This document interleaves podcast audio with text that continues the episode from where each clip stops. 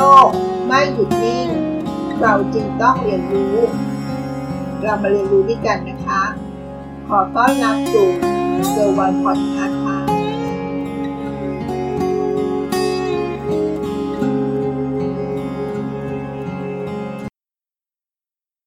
เรื่องราวต่อไปนี้เป็นเรื่องราวที่น่าสนใจนะคะและก็เกิดขึ้นในต่างประเทศแล้วแต่ในเมืองไทยอาจจะใกล้ที่จะเกิดขึ้นในไม่ช้านี้นะคะหัวข้อที่จะพูดถึงก็คือ Digital ไอ ดี เคยได้ยินคำนี้ไหมคะ Digital ไอ ดี เป็นการยืนยันตัวตนบนโลกดิจิตอลนะคะในช่วงไม่นานมานี้คนไทยคงน่าจะเคยได้ยินคำนี้มาบ้างนะคะDigital ไอ ดี โดยเฉพาะในยุคที่กระบวนการและธุรกรรมต่างๆถูกยกขึ้นสู่โลกดิจิตอลซึ่งมีข้อได้เปรียบกว่าการใช้วิธีการแบบเดิมมากมายเลยนะคะทั้งความรวดเร็วจากการส่งข้อมูลในรูปแบบไฟล์บนอินเทอร์เน็ตมีส่วนช่วยลดต้นทุนการดำเนินการจากวัสดุและการเดินทางไปได้อย่างมากเลยแต่ก็ใช่ว่าการทำธุรกรรมผ่านดิจิตอลจะมีข้อดีแต่อย่างเดียวนะคะเพราะทุกธุรกรรมจะเกิดขึ้นได้ต้องอาศัยความน่าเชื่อถือระหว่างกันซึ่งกระบวนการทางดิจิตอลยังมีช่องโหว่ในจุดนี้นะคะจากเหตุที่มีการปลอมแปลงเอกสารและการปลอมแปลงตัวตนที่เกิดขึ้นหลายรูปแบบและส่งผลกระทบมากมาย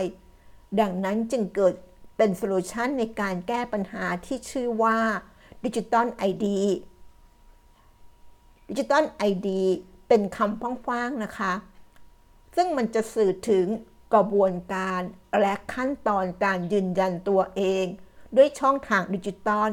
ซึ่งมีวิธีการและขั้นตอนที่แตกต่างกันตามแต่กำหนด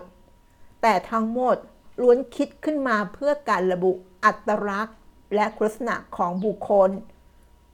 Identity ทางดิจิตอลเหมือนกันนะคะปัจจุบันหลายประเทศก็ได้คิดค้นระบบนี้เพื่อใช้งานกับประชาชนในประเทศของเขานะคะโดยมีมาตรฐานที่แตกต่างกันไปในแต่ละประเทศซึ่งในประเทศไทยเองก็ได้ระบุคำนี้ว่าระบบพิสูจน์และยืนยันตัวตนทางดิจิตอลเหตุผลที่เราต้องรู้จักคำว่า Digital ไอ ดี เพราะว่าประเทศไทยกำลังพัฒนาNational Digital ไอ ดี ในระดับ Infrastructure เพื่อรองรับธุรกรรมในรูปแบบดิจิตอลในประเทศที่ปลอดภัยนะคะน่าเชื่อถือและยังต่อยอดไปเป็น อี เค วาย ซี ที่เกี่ยวพันกับภาคธุรกิจและบริการอย่างมากซึ่งนับเป็นเรื่องที่จำเป็นที่เราต้องรู้แนวคิดการทำงานเบื้องต้นเอาไว้บ้างนะคะเพราะมีโอกาสที่เราคนไทยจะได้ใช้งานอย่างแน่นอนค่ะถือว่าเป็นเรื่องใกล้ตัวธุรกิจยุคใหม่เลยนะคะที่องค์กรก็ไม่ควรจะมองข้ามด้วยปัจจุบันหลายประเทศทั่วโลกเขาก็นำ Digital ไอ ดี มาใช้กันอย่างแพร่หลายแล้วนะคะและประเทศไทยเองก็มีแนวโน้มที่นำมาใช้เพิ่มมากขึ้นเรื่อยๆจึงเป็นเรื่องจำเป็นสำหรับองค์กรอย่างมากนะคะที่ต้องเตรียมตัวให้พร้อมสู่สังคมดิจิตอลเพื่อการทำธุรกรรมต่างๆที่สะดวกมากยิ่งขึ้น Digital ไอ ดี ก็คือข้อมูลยืนยันตัวตนบนโลกดิจิตอลค่ะเพื่อการทำธุรกรรมออนไลน์ที่สะดวกรวดเร็วและลดลำดับขั้นตอนที่ยุ่งยากซึ่งจริงๆแล้วในหลายปีที่ให้หลังมานี้ทางภาครัฐและเอกชนก็พยายามผลักดันการใช้ Digital ไอ ดี มาอย่างจริงจังนะคะแล้วก็ได้สร้างคอร์ส Channel ที่สามารถยืนยันได้ผ่านมือถือหรือยืนยันตัวตนแบบออฟไลน์ได้ด้วยนะคะตอนนี้เรามาดูองค์ประกอบของ Digital ไอ ดี ที่อ้างอิงมาตรฐานจากสหรัฐอเมริกานะคะ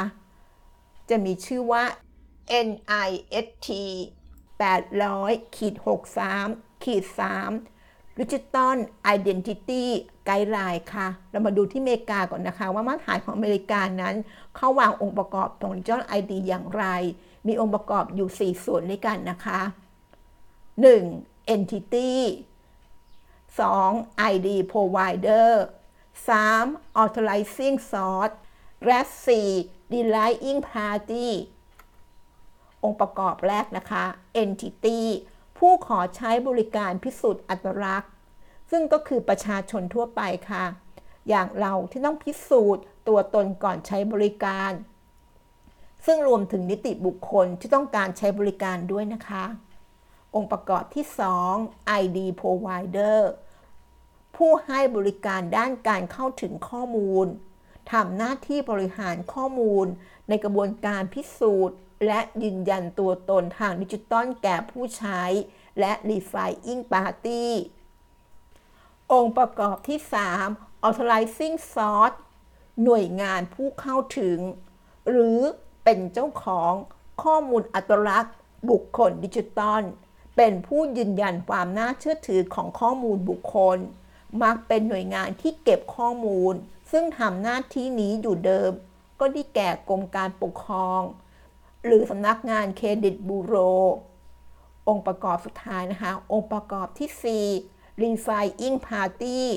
ผู้ให้บริการที่ต้องการข้อมูลยืนยันตัวตนของผู้ใช้บริการเพื่ออนุมัติให้ผู้ใช้ได้รับบริการบางอย่างโดย Delaying Party จะขอข้อมูลจาก ไอ ดี Provider และ Authorizing Source นั่นก็คือ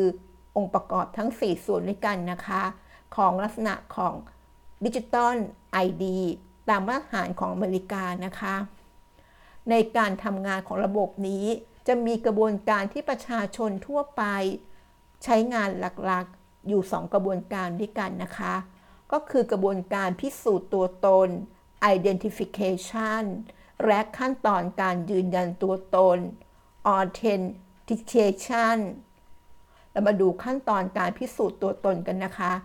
identification ขั้นตอนนี้จะเริ่มด้วยการพิสูจน์ตัวตนซึ่งเป็นการนำข้อมูลตัวตนดิจิทัลกับตัวตนบนโลกจริงมาพิสูจน์นะคะว่าเป็นบุคคลเดียวกันขั้นตอนนี้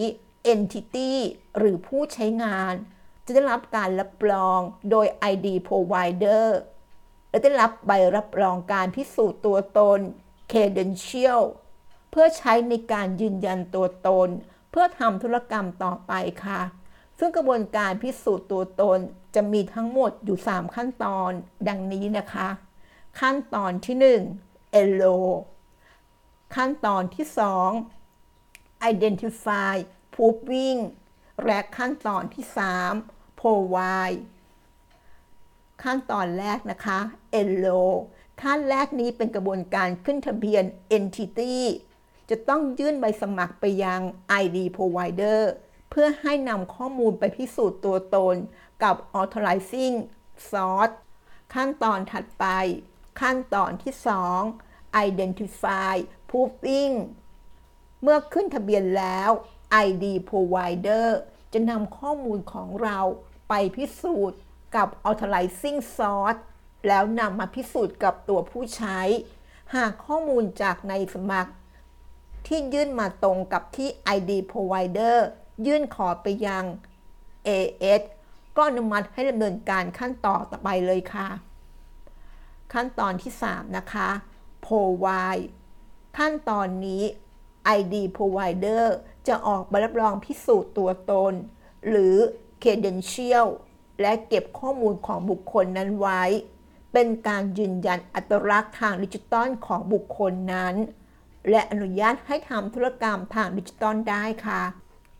เมื่อครบทุกขั้นตอนแล้ว Entity จะมีตัวตนดิจิทัลที่สามารถเข้าถึงการยืนยันอัตลักษณ์ผ่านการยื่น Credentialกับ ไอ ดี Provider ที่กำหนดไว้เท่านั้นโดย Credential ก็จะมีหลายรูปแบบตั้งแต่เป็นเอกสารอย่างบัตรประชาชนไปจนถึงข้อมูลทางชีวภาพหรือ Biometric ก็สามารถนำมาใช้รับรองตัวตนทางดิจิทัลได้นะคะนั่นก็คือเรื่องราวของ Digital ไอ ดี ที่เกิดขึ้นในต่างประเทศนะคะต่อไปในประเทศไทยเราก็คงจะมีใช้ในระยะเวลาอันใกล้นี้ละค่ะอย่างไรก็ตามการยืนยันตัวตนบนโลกดิจิทัลนั้น ถือเป็นก้าวสำคัญนะคะที่ทำให้การทำธุรกรรมบนโลกออนไลน์เป็นเรื่องง่ายแต่ในขณะเดียวกันเรื่องของความปลอดภัยและความแม่นยำในการระบุตัวตนก็ถือเป็นเรื่องที่สำคัญโดยเฉพาะข้อมูลส่วนบุคคลที่รั่วไหลอาจทำให้เกิดความเสียหายตามมาได้ดังนั้นธุรกิจจึงจำเป็นอย่างยิ่งนะคะในการเรียนรู้และขยับตัวให้เท่าทันสถานการณ์กับเทคโนโลยีที่จะเกิดขึ้นในอนาคตอันใกล้นี้นะคะรวมทั้งตัวเราก็ต้องเตรียมความพร้อมในภาคประชาชนด้วยนะคะเมื่อเทคโนโลยีมาถึงเราจะได้รู้เท่าทันและใช้ได้อย่างถูกต้องนะคะขอบคุณที่รับฟังเกอร์วันพอดคาสต์แล้วพบกันในเอพิโซดถัดไปสวัสดีค่ะ